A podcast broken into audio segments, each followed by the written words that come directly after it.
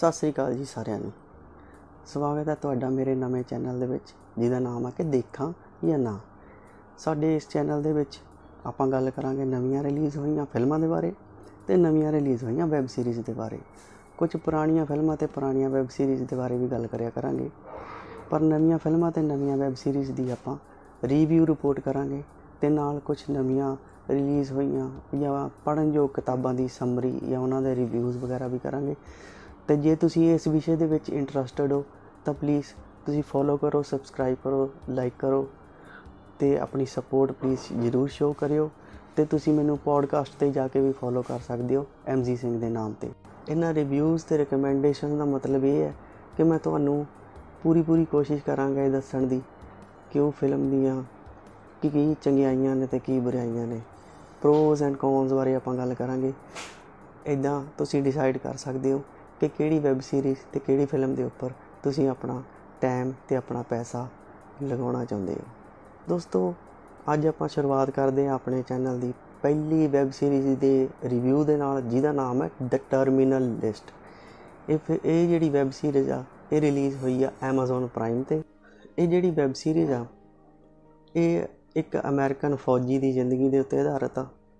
ਇਦਾਂ ਦੀਆਂ ਬਹੁਤ ਸਾਰੀਆਂ ਹੋਰ ਫਿਲਮਾਂ, ਬਹੁਤ ਸਾਰੀਆਂ ਸੀਰੀਜ਼ ਹਾਲੀਵੁੱਡ ਵਾਲੇ ਪਹਿਲਾਂ ਵੀ ਬਣਾ ਚੁੱਕੇ ਨੇ। ਉਹਦੇ ਨਾਲੋਂ ਇਹਨੂੰ ਥੋੜਾ ਜਿਹਾ ਇੱਕ ਅਲੱਗ ਸਟੋਰੀ ਦੇਣ ਦੀ ਕੋਸ਼ਿਸ਼ ਜ਼ਰੂਰ ਕੀਤੀ ਗਈ ਆ।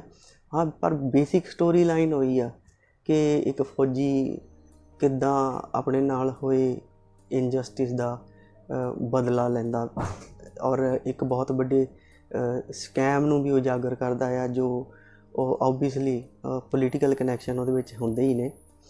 ਤੇ ਇਸ ਫਿਲਮ ਦੇ ਵਿੱਚ ਜਿੱਦਾਂ ਫੌਜੀ ਜਿਹੜੇ ਨੇ ਉਹ ਜਦੋਂ ਆਪਣੇ ਬਾਰ-ਬਾਰ ਮਿਸ਼ਨਸ ਤੇ ਜਾਂਦੇ ਰਹਿੰਦੇ ਆ, ਲੜਾਈ ਦੇ ਵਿੱਚ ਕਦੇ ਈਰਾਨ ਕਦੇ ਅਫਗਾਨਿਸਤਾਨ ਕਦੇ ਸਾਰੇ ਕਨਫਲਿਕਟ ਜ਼ੋਨਸ ਦੇ ਵਿੱਚ, ਤੇ ਉਹਨਾਂ ਦੇ ਦਿਮਾਗ ਦੇ ਉੱਤੇ ਕੀ ਅਸਰ ਪੈਂਦਾ, ਉਹਨਾਂ ਦੀ ਯਾਦਾਸ਼ਤ ਦੇ ਉੱਤੇ ਕੀ ਅਸਰ ਪੈਂਦਾ।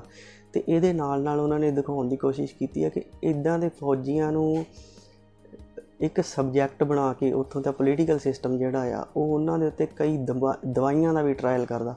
ਦਵਾਈਆਂ ਦਾ ਟ੍ਰਾਇਲ ਇਹ ਕਹਿ ਕੇ ਕੀਤਾ ਜਾਂਦਾ ਹੈ ਕਿ ਅਸੀਂ ਇਹਨਾਂ ਦੀ ਹੈਲਪ ਕਰਨਾ ਚਾਹੁੰਦੇ ਆ ਕਿ ਇਹ ਜਦੋਂ ਜੰਗ ਤੋਂ ਵਾਪਸ ਆਉਂਦੇ ਨੇ ਤਾਂ ਇਹ ਆਪਣੀ ਮੈਂਟਲੀ ਹੈਲਥ ਜਿਹੜੀ ਆ ਉਹਨੂੰ ਰਿਕਵਰ ਕਰ ਸਕਣ।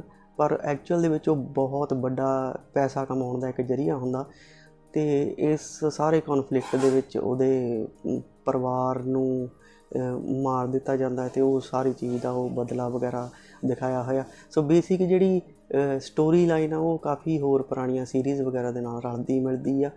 ਪਰ ਐਕਸ਼ਨ ਚੰਗਾ ਆ ਤੇ ਮੈਂ ਕਹੂੰਗਾ ਜੇ ਤੁਸੀਂ ਐਕਸ਼ਨ ਪਸੰਦ ਕਰਦੇ ਹੋ ਅਮਰੀਕਨ ਆਰਮੀ ਮੂਵੀਜ਼ ਪਸੰਦ ਕਰਦੇ ਹੋ ਥੋੜੀ ਜੀ ਵਿੱਚੋਂ ਵਿੱਚੋਂ ਸਲੋ ਹੋ ਜਾਂਦੀ ਆ, ਪਰ ਸਾਰੇ ਐਪੀਸੋਡ ਸਲੋ ਨਹੀਂ ਹੈਗੇ ਤੇ ਇੰਟਰਸਟ ਬਣਿਆ ਰਹਿੰਦਾ ਆ ਬੰਦੇ ਦਾ ਤੇ ਕੁਝ ਗੱਲਾਂ ਆਬਵੀਅਸ ਨੇ ਕੁਝ ਗੱਲਾਂ ਨਵੀਆਂ ਨੇ।